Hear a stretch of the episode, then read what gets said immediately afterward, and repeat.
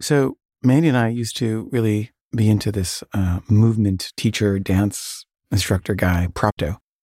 Uh, he was Indonesian, and um, you know he would do these workshops, and he was always telling us that we needed to move together because we weren't really like in sync.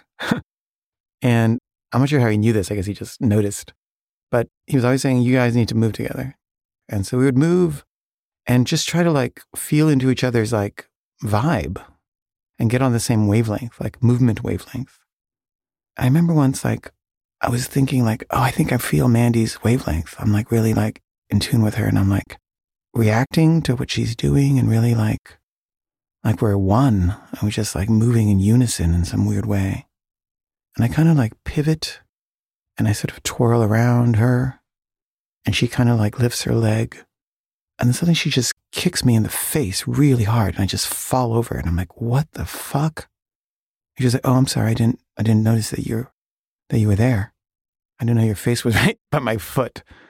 And I was like, how could you not know that? I was I was trying so hard to be in tune with you. And I thought you were in tune with me. But she wasn't. Like, not at all. And I guess that was the first warning sign.